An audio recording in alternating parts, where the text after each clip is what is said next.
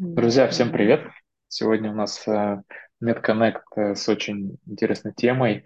А, Аня Грикевич э, и э, эксперт, тазовый терапевт, э, э, один из единственных, можно сказать, экспертов России, э, или, может, единственный, сейчас Аня о себе расскажет. Но э, чем интересно, Аня еще, помимо того, что эксперт в медицине, она еще и предприниматель.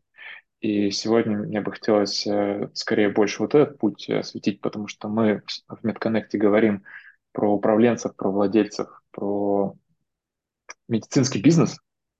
И вот э, с одной стороны узкая тема и интересная, что это за продукт, э, что это за услуга, что это за польза, а ее, ее раскроем. Возможно, потенциальные клиенты, пациенты, они это тоже посмотрят, и им будет это полезно.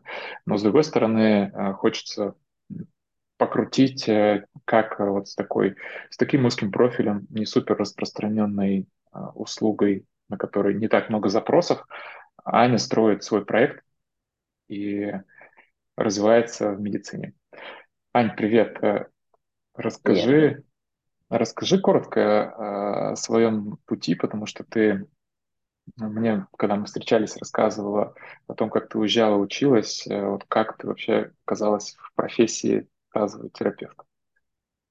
А, но дело в том, что вообще в реабилитацию опорно-двигательного аппарата я пришла после травмы позвоночника. У меня был перелом в пояснично-крестцовом отделе.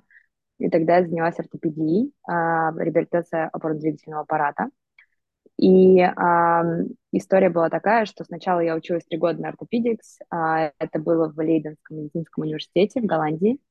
А, там база ортопедов построена так, что там, возможно, меня поправят люди из медицинского сообщества реабилитации, потому что тут есть споры сейчас, но раньше, шесть лет назад, в России было все устроено так. Ты можешь стать реабилитологом, если у тебя есть бэкграунд врачебное дело или педиатрия, ну, в общем, любое как бы направление медицинское. И только потом ты можешь пройти либо курс, либо взять какую-то дополнительную магистратуру, наверное, так называется в России, либо, как сейчас делают некоторые мои коллеги, а, ты можешь э, с дипломом врача 4 месяца поучиться онлайн и получить диплом реабилитолога. Вот. а, Это, ну, как бы из возможностей, как ты можешь прийти в эту профессию. А, В, за рубежом чуть все устроено по-другому. Если мы говорим про тазовую терапию, чтобы надолго это не размазывать, то тазовая терапия в Америке это люди, у которых есть бэкграунд ортопедикс. Это обязательно. То есть бэкграунд ортопедии должен быть. А, ты должен три года проучиться, это как колледж считается, и после этого ты можешь пойти на доктора физической терапии, и там выбрать, в какой отрасли ты будешь доктором. Вот, а, соответственно, дальше ты можешь выбирать, с чем ты будешь работать. Есть врачи, которые восстанавливают только, допустим, кисти, а, есть те, кто работают только со стопами, то есть настолько уникальные специалисты. Именно в тазовую терапию я переквалифицировалась после того, как я родила дочь с достаточно серьезными травмами акушерскими. И, к сожалению, здесь, кроме операции, никто ничего мне другого не предлагал. А вот в Голландии рассказали о том, что есть такая реабилитация для молодых мам, а, которая обязательно по страховке для всех, и у них это очень развито. И, собственно, тогда я начала изучать эту тему ранней реабилитации, и так получилось, что в определенный момент жизни а, я начала изучать а, в APTA эту историю в Америке. Приехала туда и увидела, что американский уровень от тазовых терапевтов сильно отличается даже от европейских. Я уже не говорю о российских, которых даже нет в перечне профессий. Вот, поэтому тазовая терапия, если совсем просто, это люди с бэкграундом ортопедов, которые перешли в тазовую терапию, и тазовый терапевт человек, который занимается всем от, ну, если совсем грубо, от колен до грудной диафрагмы. Обычно, если человек ко мне приходит с дисфункцией тазового дна, я не только копошусь его тазу или там смотрю в интравагинальном или ректальном, мы обычно очень много обращаем внимание на сустав, э, на а, осанку, на то, как человек ходит, дышит, двигается и так далее. Вот, поэтому это такая Да. очень отчасти узкая профессия, но на самом деле охватывает достаточно много разных аспектов здоровья. А Как часто бывает, э, ты от своей проблемы оттолкнулась для того, чтобы изучить вот эту новую область. А, Дай нам такой короткий обзор э, в России. Ты не нашла этих решений? Почему, как ты оказалась за рубежом? А, Почему э, ну, тебя привлекли, э, убедили э, люди, которые там работают и этим занимаются? А, ну, потому что во-первых, я уже состояла в сообществе ортопедов европейских, и мы там, там очень много было ортопедов, которые сейчас работают в pelvic floor therapist, ну, то есть это люди, которые занимаются только тазом. И у нас есть большие такие симпозиумы, когда мы собираемся, есть социальные сети отдельно только для физических терапевтов, конгрессы только для физических терапевтов и не обязательно тазовых. И там всегда есть представительство EPTA, pelvic floor, и есть еще гуру pelvic, это австралийцы. И это вот такие две большие есть еще много маленьких, но такие две большие ассоциации тазовых терапевтов. Они там много рассказывали про тазовую терапию, что она покрывает, и а, когда я приезжала в Россию и рассказывала людям, чем я занимаюсь и вообще, что мы там делаем, и как это помогло все мне, а, люди говорили, ой, мы даже такого здесь не слышали, или там, мы сразу обычно оперируемся, или вот такой-то процент операций. А, но опять же, здесь я многим, например, врачам рассказываю о том, что в чем разница? В том, что в Америке, если мы берем Америку, очень высокая стоимость операций. Поэтому обычно перед тем, как человека довести до операции, страховые компании не очень хотят за это платить, поэтому они много инвестируют средств в таких специалистов, как я, которые, если уж и нужна операция, то готовят и восстанавливают, чтобы пролонгировать эффект от этой операции. Либо вообще можно без операции этот вопрос иногда поправить. А если человек принимает какие-то определенные модификации образа жизни, упражнения на весь свой там, жизненный, а, на всю жизнь. Вот. вот это Поэтому... интересно, что вообще другая сфера, а, да. страховые, страховые компании влияют тоже на медицинский бизнес за рубежом. Вот, э, это огромное супер... влияние не имеет, как и фармкомпании, да, огромное влияние, что медицина, в смысле, что иншуранс, в общем, страховые компании и фармкомпании имеют огромное влияние за рубежом на медицину всю. Они много финансируют разных исследований, в том числе исследований на тему тазовой терапии, потому что они понимают, что в какой-то степени а, намного дешевле отправить человека на 10 консультаций к тазовому терапевту, чем положить на одну там операцию той же самой декомпрессии полового нерва. Вот. Угу. Окей, э, давай посмотрим на Аню как эксперта и на Аню как предпринимателя. Вот э, ты а, начинала практиковать в Америке, правильно я понял? Да, или, да, или... да, да. А как сейчас, да. как сейчас выглядит э, твоя деятельность? Ну, то есть ты же сама принимаешь пациентов, э, э, сколько времени и где ты, где тебя можно найти, э, где у тебя можно получить консультацию, получить услугу, э, и дальше потом перейдем в твою предпринимательскую деятельность, как ты mm-hmm. с этим совмещаешь? Uh, ну, сейчас я работаю uh, в университетской клинике МГУ. Я оказываю консультационные услуги, я редко туда приезжаю в стационар. А, мы сделали чуть более удобную маршрутизацию пациентов. А, я принимаю сейчас в клинике на Мичуринском проспекте. Это маленькая небольшая клиника реабилитации, которую, сделаю вам небольшой спойлер, а, мы сейчас хотим перенаправить на очень узкоспециализированную клинику по работе с тазовыми проблемами и мы соберем специалистов, которые будут работать только над тазовой областью. Вот, и, соответственно, мы принимаем там. А, это первое место, где я нахожусь всегда в понедельник в среду, это Мичуринский проспект 26. Это небольшая новая клиника, клиника реабилитации. А, и второе место, где я тоже регулярно появляюсь, это «Три сестры», это реабилитационный центр, где я работаю со спинальными пациентами. Каждый четверг я бываю там. Вторник и пятница отведены дни, когда я работаю с а, платформой. Платформа — это... Мы позже, да, про нее поговорим? Давай про нее и поговорим, да. А... а Аня сделала платформу о женском здоровье. Да. Расскажи, расскажи про нее тоже, откуда началась ее история а, и что это сейчас за продукт, э, насколько большой проект. Ну вот, и когда ты спросил, что такое Аня врач, Аня предприниматель, в общем-то, Аня вообще особо не предприниматель, если честно, хотя многие люди мне говорят, что я, конечно, предприниматель, но это не, не так. Это не всегда хорошо получается, потому что не хватает каких-то организационных и бизнес-скиллов, но сейчас, благо, это начинает закрывать а, определенные члены команды, которые занимаются.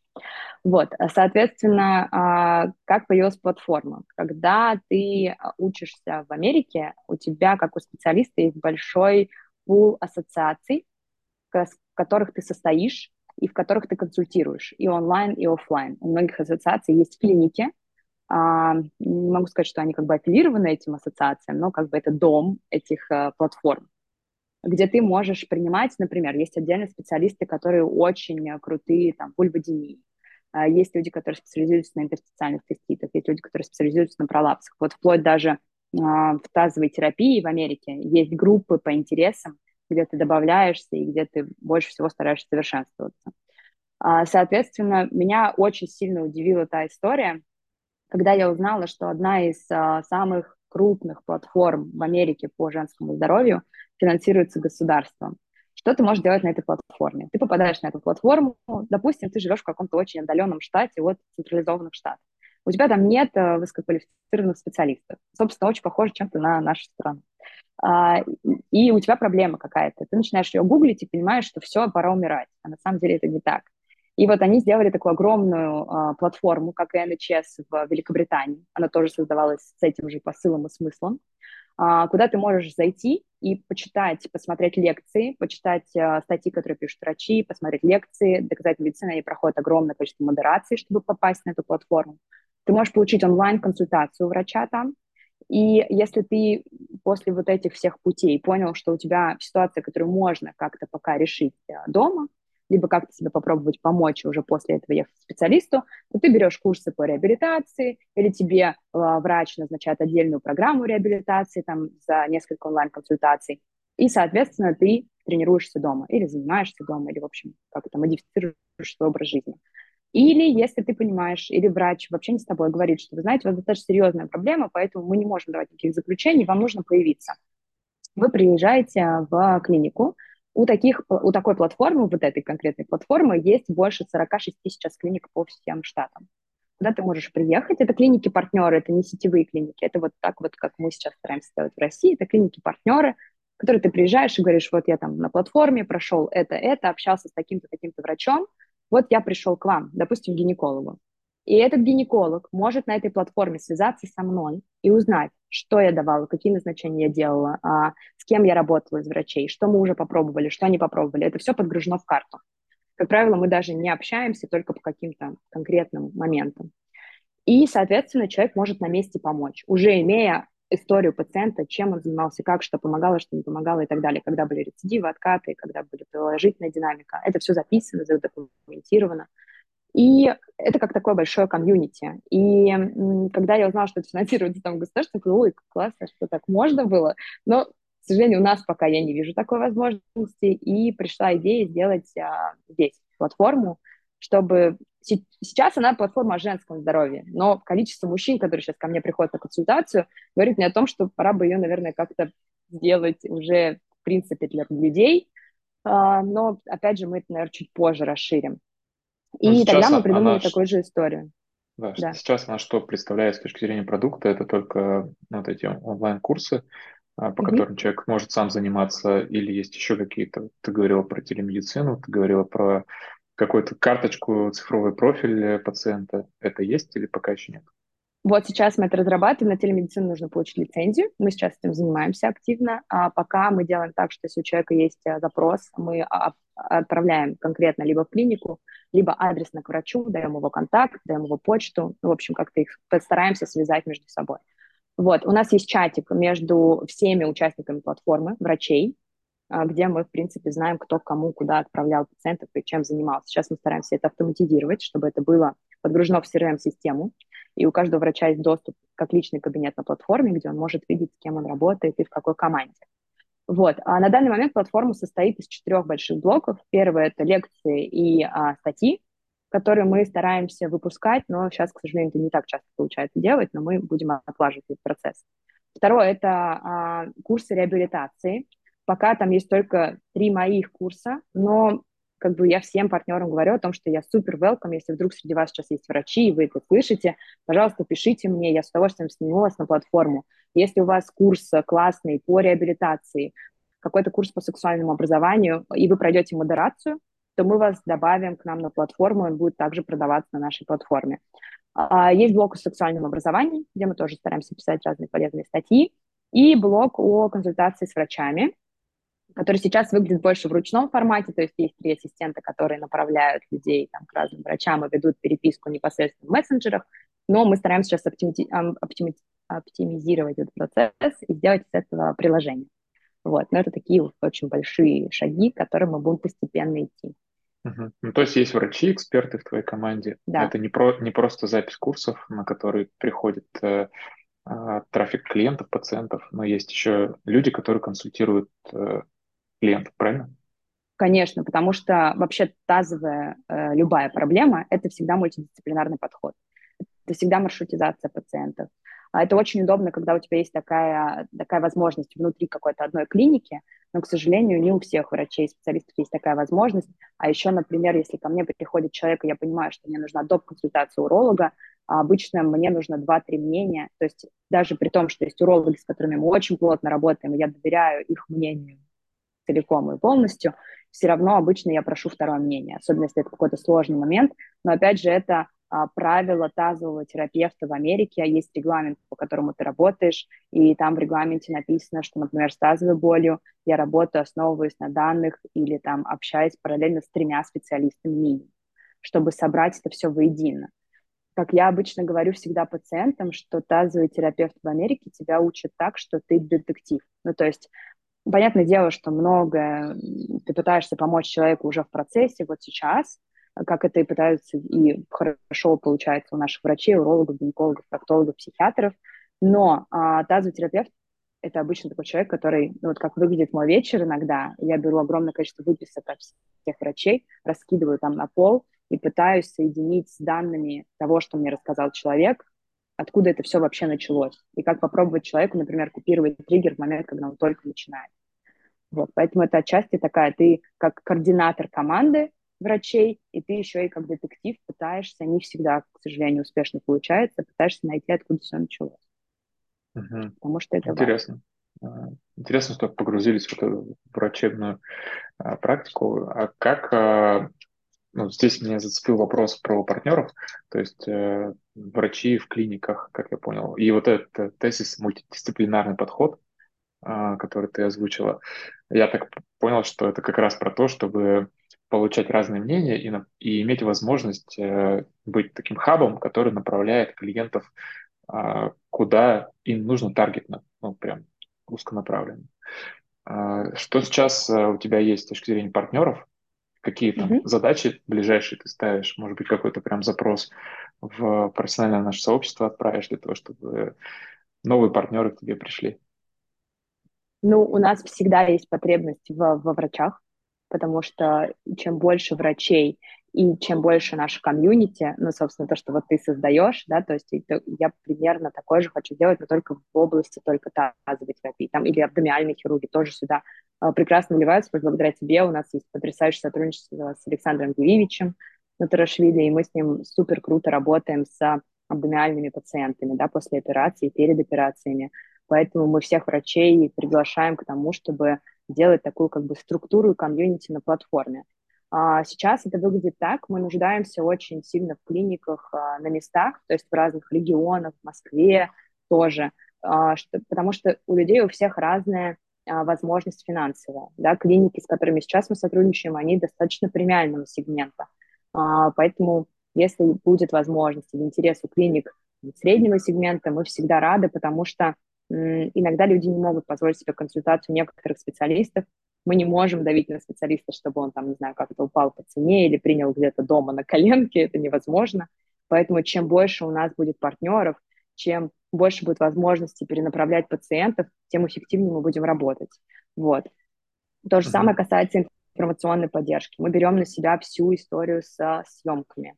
То есть если есть возможность приехать, снять что-то у вас в клинике, там, вы хотите, как я обычно говорю врачам, здравствуйте, вот вы там гинеколог, расскажите топ-10 проблем, с которыми люди приходят, и самые интересные вопросы, которые повторяются обычно, и что бы вы хотели донести пациентам.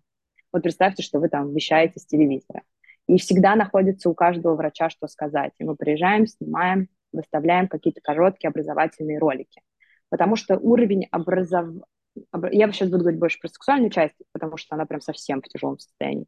А, например, сексуальное образование в России очень низкий. Люди даже глобально просто не знают свою анатомию. И иногда, возможно, если они вдруг увидят какой-то ролик на тему там, согласия, например, в сексуальной жизни, или на тему просто даже банальной анатомии, это может в чем-то им помочь.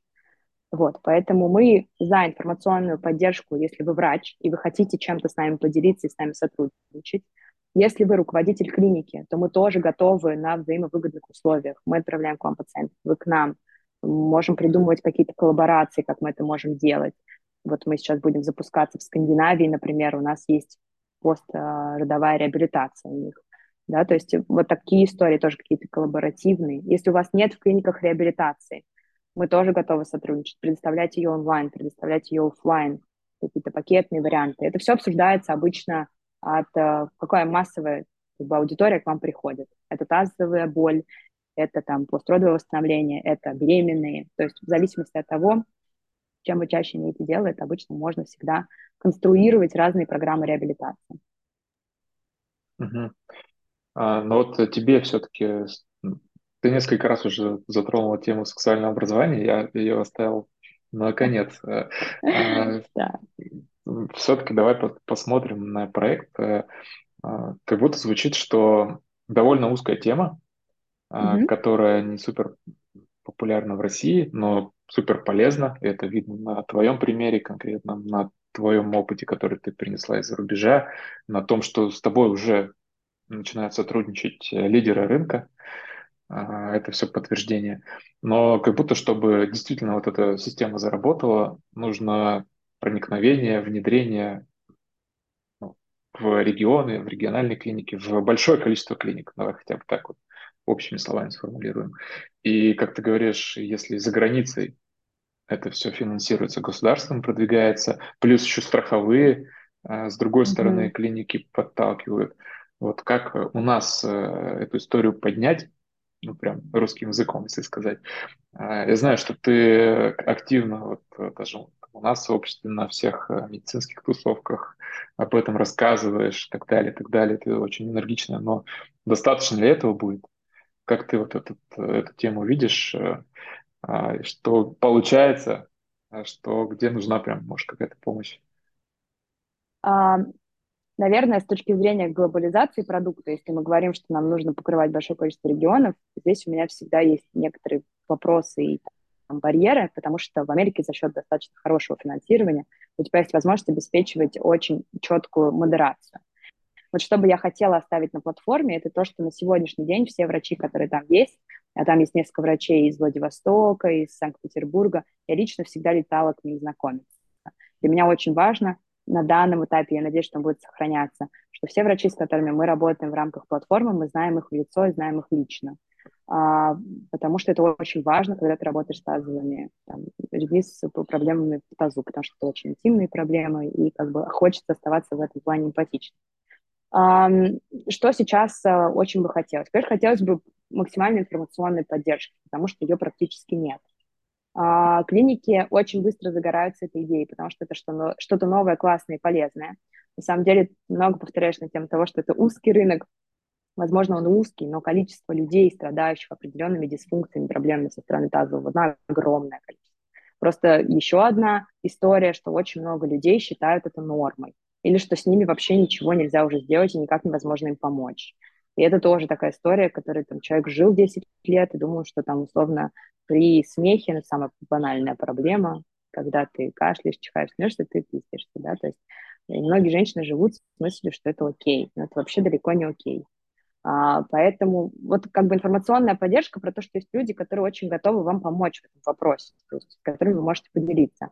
Опять же, клиники очень хорошо идут на контакт, но потом определенные бюрократические ситуации нас немножечко стопорят.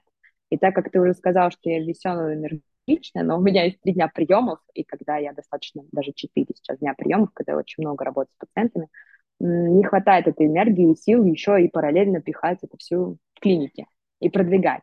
Поэтому вот если есть люди очень инициативные на местах, кто, кому нравится то, чем мы занимаемся, и кто верит в эту идею так же, как верим мы, то супер, давайте встречаться, мы готовы брать каких-то амбассадоров, кто готов эту историю как-то развивать и продвигать.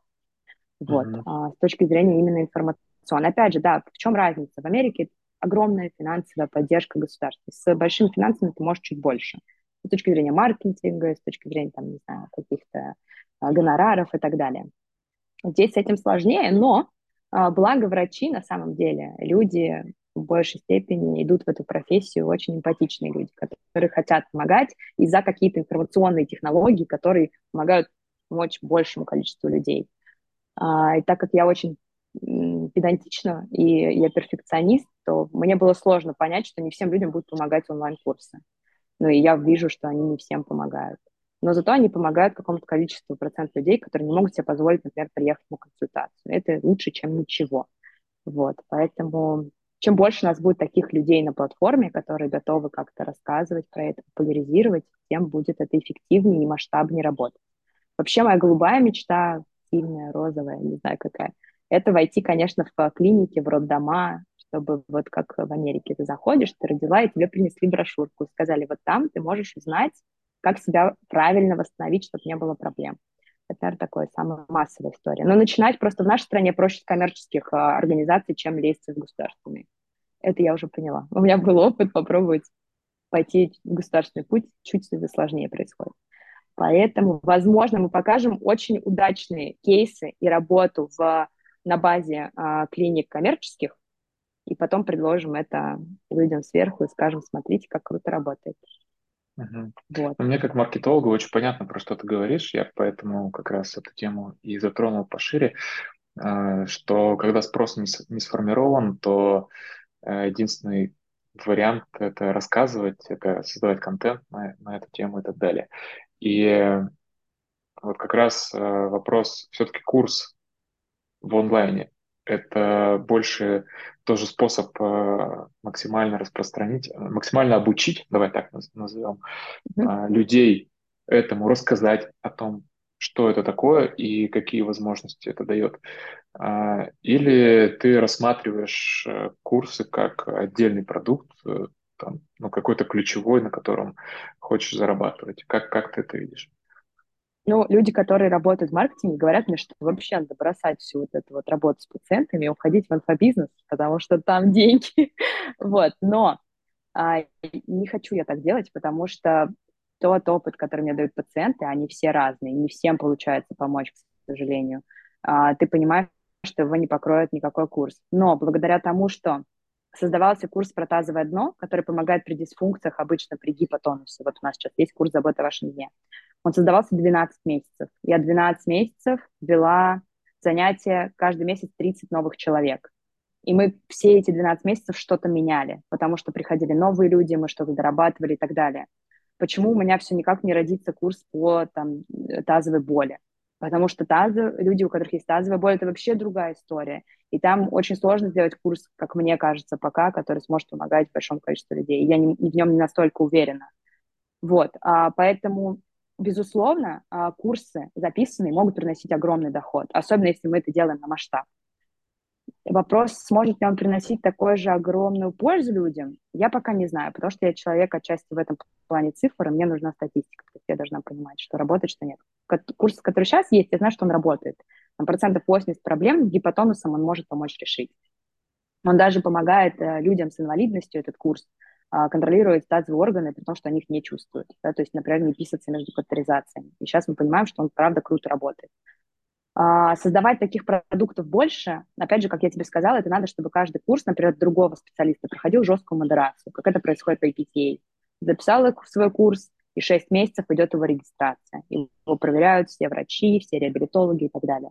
Вот хотелось бы такого уровня, чтобы мы смогли пока соблюсти вот этот баланс пользы и при этом, конечно же, зарабатывание денег, потому что любая съемка курса, любая съемка контента – это дорого. Когда я создавала платформу, мой супруг спросил у меня, где монетизация, Аня? Я говорю, нету ее. Он говорит, ну ты чё? Я говорю, ну, вот так. И это до сих пор вопрос, который задают мне все маркетологи. Где монетизация? Ну, потому что это, это сложно. Здесь нужно как бы и продать, и заработать, но при этом и не так дорого продавать, чтобы была возможность у большего количества людей. А, но мы хотим сделать а, курсы, чтобы они могли покрывать затраты на качественные съемки и на сотрудничество с очень крутыми специалистами. Да, это было бы очень хорошо. Ну, это очень правильный вопрос и правильная потребность, потому что у тебя же нет поддержки государства или каких-то да. ресурсов, поэтому ты, пока по идее... Что. Пока что. По идее, ты этот рынок развиваешь сама на, на своей инициативе, на свои ресурсы, поэтому это нормально. И здесь э, как раз, э, а, ну, лично мое мнение, маркетолог еще один, который тебе говорит, что иди в инфобиз, тем самым ты больше охватишь и быстрее приведешь людей в клинике и быстрее построишь сеть. Хорошо. А, кстати, тут э, ты говорила про то, что у тебя узкая тема, я вот на этом акцентирую внимание.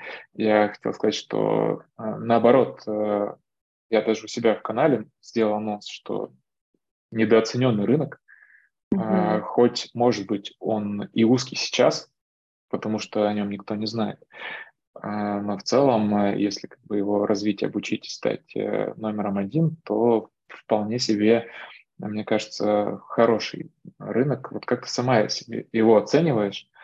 Не знаю, там не то, что даже в объемах, а в том, как он скорее будет развиваться. Потому что ты же видела, как а, а, это происходит уже за рубежом, понимаешь масштабы uh-huh. там, понимаешь ситуацию здесь. А, вот э, здесь э, вот сейчас, наверное, больше с точки зрения человека, который интересуется медицинским бизнесом, и мы сейчас с тобой mm-hmm. рассматриваем направление, которое находится на стадии зарождения, и оно может расти. А, инвесторам, там, людям, которые предпринимателям хотят э, запускать такие проекты, подсвети, вот как быстро это может развиваться, вот это узкое направление в медицинском mm-hmm. рынке, а, и что можно получить, какие профиты, если ты становишься во главе развития такого направления? Ну, во-первых, вариантов развития этого рынка, оно огроменное, и скажу здесь почему. Потому что, то есть вот как это, например, делается, если мы будем ориентироваться на зарубежный опыт. Я знаю, что в момент создания первых двух лет платформы в Америке пользователей активных, это я не говорю, что людей, которые один раз заходили, а люди, которые активно занимаются, было больше 18,5 миллионов человек люди, которые активно пользовались курсами реабилитации, базой данных, вот этого всего. я думаю, что там были не только пациенты, там было большое количество врачей. А, что я сейчас имею опыт уже путешествий по регионам России, и тоже есть большое количество врачей, которые хотят этому обучаться. Есть много гинекологов. Опять же, да, что я очень хочу донести до людей здесь. В России есть такая история, я вот часто ее слышу от пациентов, что, ой, моя гинеколог такая там глупая, она мне, она мне даже не рассказала об этом. И ты пытаешься донести до человека, что не глупая гинеколог, она не должна это знать. В Америке так построена система, что у гинеколога, уролога и проктолога есть человек, которому можно отправить делать упражнения или какие-то штуки, да. Вот, то есть мы можем обучать, например, помогать как-то обучаться этому врачам, и еще плюс обучать дополнительных специалистов, а, там, реабилитологов, людей, которые будут заниматься там, тазовой терапией и так далее. Хоть вообще зарегистрировать хотя бы эту тазовую терапию в России, которой нет как профессии. Так вот недавно, совсем пять лет назад, пришла эрготерапия. Вот я надеюсь, что тазовая тоже придет. А, соответственно, с точки зрения развития рынка, ну, именно бизнеса, развитие есть в нескольких направлениях. Ты можешь давать людям инфопродукты, про которые вы все говорите, да, вы можете давать людям а, хорошую качественную услугу на месте офлайн. То есть это, например, там то, о чем мы сейчас активно думаем, это для людей с какие-то пакетные варианты полного обследования, чтобы люди не бегали по всей Москве, России собирать специалистов. А вот у нас там есть группа людей, которые круто в этом понимают. И мы будем вместе объединяться и работать над каждым кейсом. А можно обучать специалистов, можно популяризировать эту историю вплоть до, правда, какого-то там подросткового образования, да, чтобы девочкам, мальчикам рассказывали в подростковом возрасте, что нужно делать, чтобы не привело к вот этому. Поэтому с точки зрения цифр и потенциала а, финансово это огромная история. Здесь скорее основная проблема – это сегментация рынка, я не знаю, есть такое умное слово, когда ты выбираешь, на какую аудиторию ты работаешь. Аудитория тазовых людей, которые нуждаются в тазовой реабилитации, она огромная. Там, и люди с меньшим достатком, и люди с огромным достатком, и, там, средний класс, и мужчины, и женщины, и молодые, и старые, и взрослые, и так далее. И вот здесь проблема, наверное, моя основная – это выбрать как маркетологи часто любят говорить, определиться своей аудиторией. Я говорю, да не могу я с ней определиться, потому что она огромная, и всем хочется ну, дать какую-то качественную информацию. Понимаешь, да, Давай о чем я тебе говорю? То есть... Очень понимаю. Давай, Давай попробуем, попробуем поставить себя на место твоего клиента. А, неважно, он там пришел на платформу или как-то дошел до тебя а, в клинике на твой прием. А, вот все-таки как он приходит? Его направляют, он где-то что-то сам почитал, и разобрался в этом вопросе, какой у, у него путь до того, как он с тобой сконтактировал? Сейчас чаще всего это люди, которые приходят ко мне от коллег, от гинекологов, урологов, с которыми мы работаем. Мы понимаем, что в складке у нас получится намного круче эффект, А, вот, наверное, это сейчас процентов 70 а, людей, которые ко мне приходят. И процентов 30 – это люди, которые узнали где-то там в Телеграме, в Инстаграме, в каких-то других соцсетях, там сарафанное радио. Это те, кто попадают а, по другим каналам связи или рекламы. С точки вот. зрения того, насколько им срочно нужна помощь, ну, то есть э, либо прям срочно нужно, либо есть время разобраться в этом вопросе и понять, надо мне это или нет. А, есть люди, которые живут с хроническими какими-то историями, и там понятное дело, что время ждет, да, ну то есть мы можем, если это в рамках месяца, как-то двигаться по консультациям. Если мы говорим про раннюю реабилитацию после родов или раннюю реабилитацию после операции, то, конечно, чем раньше мы начнем, тем лучше будет эффект от операции раз, тем меньше будет последствий, а, тем лучше человек будет себя чувствовать, тем быстрее он будет восстанавливаться. Поэтому если мы будем приоритизировать срочность, то, например, еще есть пациенты в стадии обострения, которым, правда, может помочь там, мануальная работа, либо определенные техники. А, и вот, например, как мы работаем с Анной Вердичевской, у нее могут быть люди в остром состоянии там, интерстициального цистита, и пока она делает инстилляции, люди параллельно ходят ко мне, я работаю с мышцами, она работает с мочевым пузырем. Вот. Ну, то есть вот такие есть моменты, когда людям нужна срочность. Но если мы поделим это на проценты, то, наверное, вот прям вот срочно бежать и вот прямо сейчас, это, наверное, процентов, ну, 25-30. Все остальные все-таки могут двигаться там неделю, месяц. А я все-таки почему думал наоборот. Ну, по идее, самое логичное сфокусироваться mm-hmm. сначала на тех, кому срочно нужно, на них э, показать продукт, э, сделать кейс, если можно так э, выразиться, э, и потом обучать широкий рынок всему этому. Хорошо. Ну вот, на... возможно. Это, это все, видимо, простраивается. Ну, то есть врач, человек, который дает какую-то выборку людей, пациентов, а дальше уже, наверное, мы вместе приоритизируем, кому мы сейчас будем вот-вот помогать. Угу.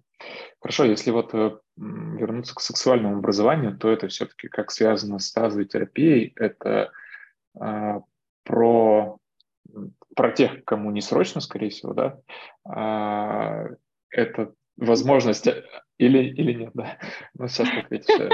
Э, это возможность как раз тоже рынок через эту тему обучить угу. продукту услуги тазовый терапевт? А, или что это? Как это связано?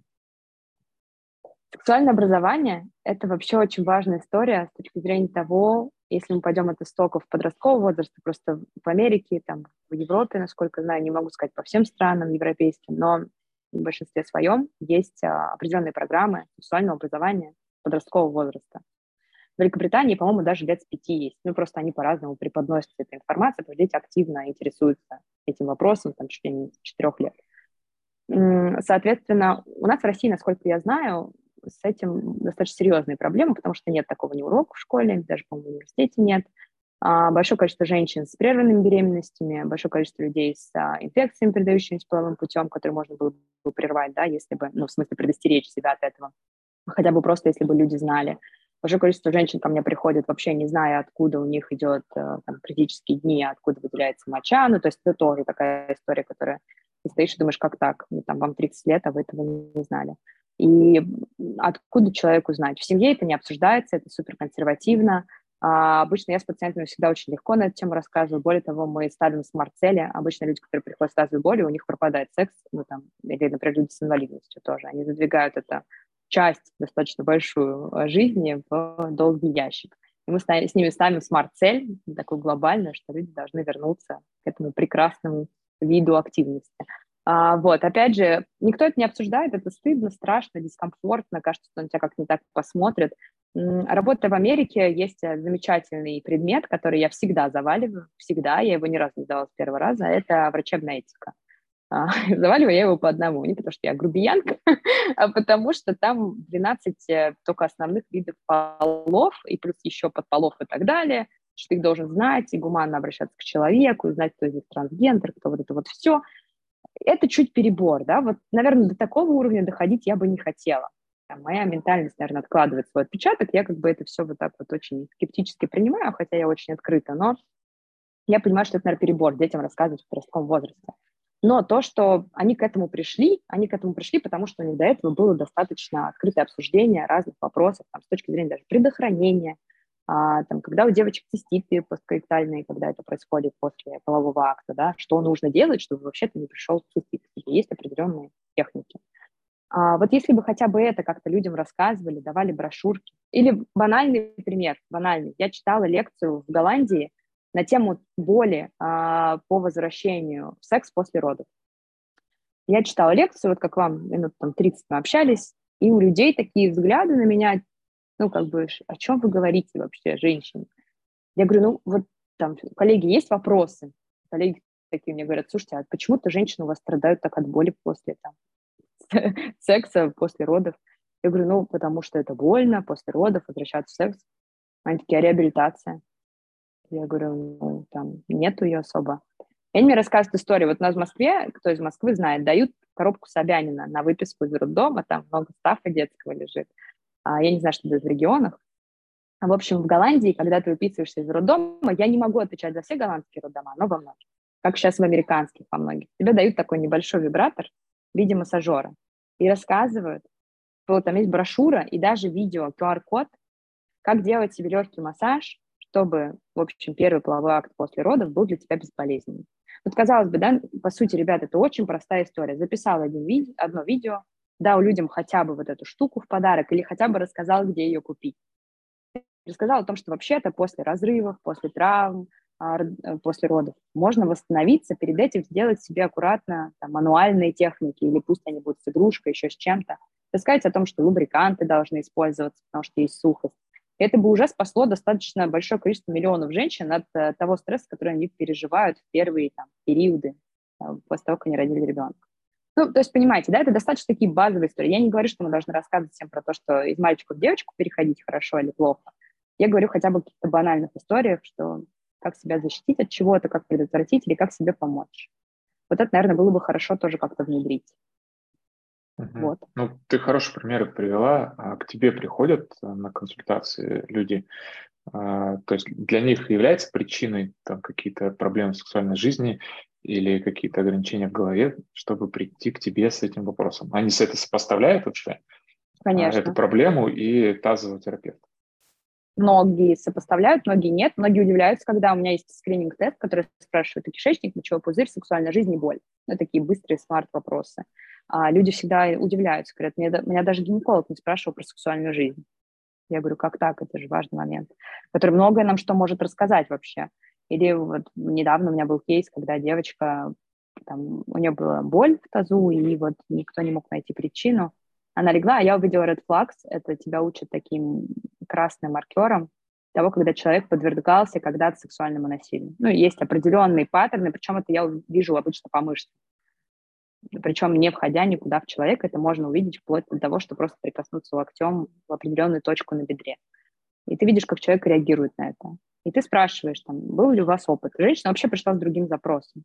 И она вспомнила, что 15 лет назад ей казалось, что она это проработала и так далее. Вот когда мы это обсудили, я ей рассказала, что нужно делать с мышцами, у нее прошла боль во время секса, хотя она пришла с другим запросом. А, да, есть много людей, которые приходят с тем, что там у меня есть сложность либидо, да, или там я пью антидепрессанты, либидо упала, что можно делать? И ты рассказываешь человеку. Есть сексологи у меня коллеги, которым я отправляю, есть там какая-то серьезная история, которую я не могу вылечить со стороны там каких-то простых советов, которые входят в рамку моей консультации, или там со стороны мужа. Я отправляю, и человеку рассказывают про уже более глубокие детальные штуки в сексе. Есть люди сейчас, благо, которые приходят, и уже большое количество врачей а, очень осведомлены в этом вопросе, и поэтому с радостью отправляют и говорят, вот Аня вам расскажет. Я с радостью всегда рассказываю, потому что это важно. Большое количество женщин живут в браках, там, когда они не очень уже что-то хотят, и у них появляется боль на этом фоне. Ты это рассказываешь людям про мастурбацию, они тебя спрашивают, а что такое мастурбация? И ты такой, ой, ну, там, это, вот это. И люди такие, а, я никогда не пробовал. 37 лет. Понятно, да? То есть, и как бы это вопрос, на самом деле, открытости и эм, нормы. нормы, понятие нормы, потому что многие считают, что это не вообще не окей это обсуждать, и лучше это пойти где-то там на ушко кому-то шепнуть, шепнуть. Но на самом деле нет, это все нормы, это вот у нас в жизни есть, и это странно, почему люди а, это не обсуждают там, с врачами, допустим, даже, да, я уже не говорю, потому что люди в паре, многие об этом не разговаривают. Угу. Вот а, ты говорила про коммерческие клиники, то, что они mm-hmm. все-таки всегда там впереди прогресса.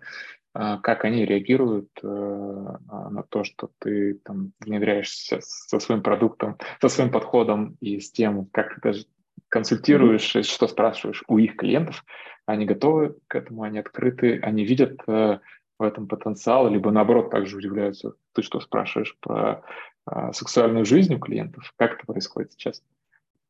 Я всегда рассказываю, обычно, если я начинаю сотрудничать с кем-то из врачей, я рассказываю план моей работы, как я работаю, что я делаю а, ни у кого не возникло. Нет, был у меня опыт, когда была такая очень советская клиника, когда там люди, я сказала слово секс, и два врача сделали так, они прям громко это сделали.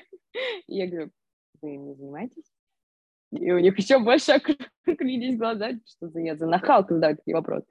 Um, поэтому нет, на самом деле в, я всегда обычно говорю, и у нас вот, например, ни с кем это отдельно не обсуждается, в трех сестрах я помню, что я спросила, а, по-моему, Дарья Сергеевна, медицинского директора, я спросила, могу ли в определенный момент, когда я уже работала там с людьми с точки зрения там, мочеспускания идентификации, я спросила, могу ли я с ними обсуждать сексуальную жизнь. Мне сказали вообще вперед.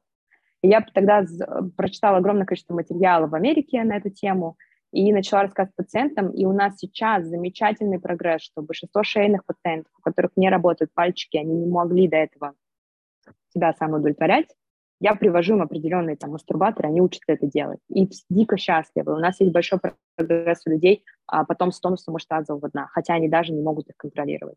Ну, то есть это взаимосвязанные вещи, которые входят в терапию обязательно. И на это есть огромное количество семестров и часов учебы в Америке. А, тазовые терапевты – это не только те люди, которые делают упражнения и ставят упражнения или какие-то программы, или мануально работают. Тазовые терапевты – это люди, которые еще изучают огромное количество психологии, и огромное количество а, сексологии, потому что это все связано. Гастроэнтерология еще и, и все. Ну, и там какая-то часть гинекологии есть, конечно же, но не такая углубленная. Понятно, интересно. Друзья, мы будем потихоньку завершать. Mm-hmm. У нас обычно час планируется на встречу, поэтому можете написать свои вопросы в чат, либо, опять же, может быть, поднять руку, я включу микрофон. А, но вот э, пока люди ориентируются, э, что для меня стало понятно после этой встречи, то, что вроде бы казалось э, такой, опять использую это слово, узкий рынок, но сколько возможностей для партнерств, сколько возможностей для кол- коллабораций, и э, самая большая возможность это, в принципе, э, обучить клиентов а, внедрить что-то новое в устоявшиеся уже медицинские услуги и развить, соответственно, рынок медицины. Вот такие истории я очень люблю, которые могут э, супер перевернуть, э, как-то сильно повлиять, э, и причем не только на цифры, на клинику, там, на заработки, но и, в принципе, на качество жизни людей. Насколько я сейчас, особенно из последнего блока, но слышал, что ты э, именно на качество жизни людей влияешь. А вот у меня последний, наверное, такой вопрос к тебе, завершающий сегодня. Какая у тебя личная стратегия? Все-таки ты а, ну, прямо от тебя энергия исходит, ты хочешь э, эти рынки менять, что-то делать, развивать и так далее. Но все-таки что тебе больше? лежит, э, к чему больше душа лежит, э, какая личная стратегия, как бы ты описала? Личная стратегия, ну, конечно, я хочу э, вообще прям глобальная миссия, стратегия. Я очень хочу сделать то, что сделали когда-то EPTA в Америке. Есть такая большая ассоциация физических терапевтов. Она связана была только с э, ортопедами.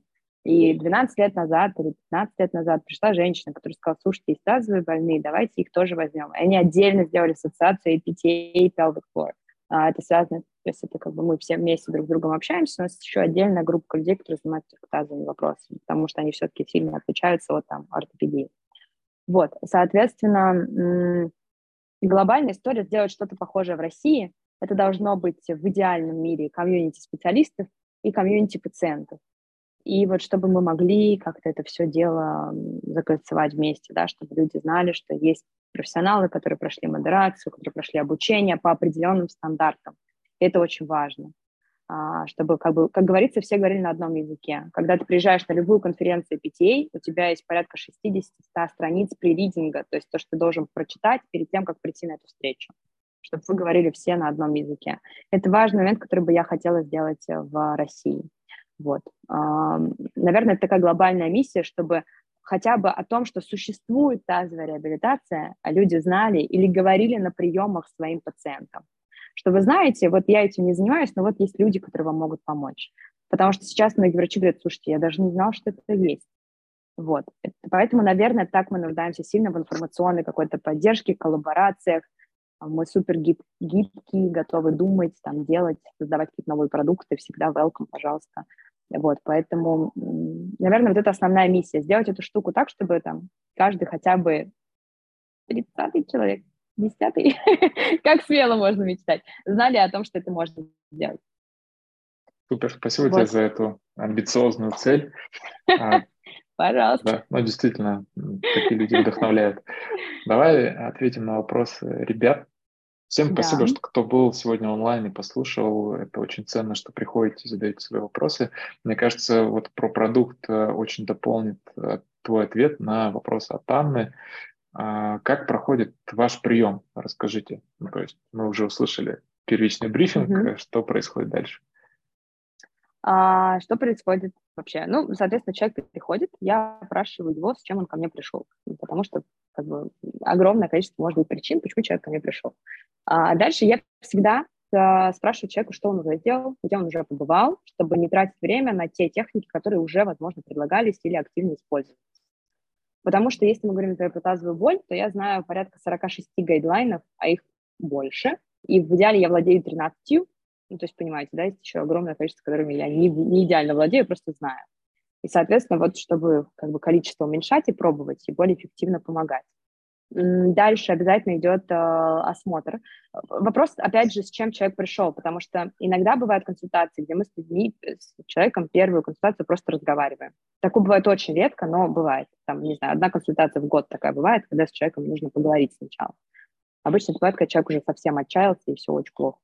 Вот. А второе, что обязательно происходит, это я делаю сначала ну, пальпацию, осмотр, я смотрю на осанку, на то, как человек дышит, делаю двигательные тесты, мануальные тесты, стресс-тесты иногда.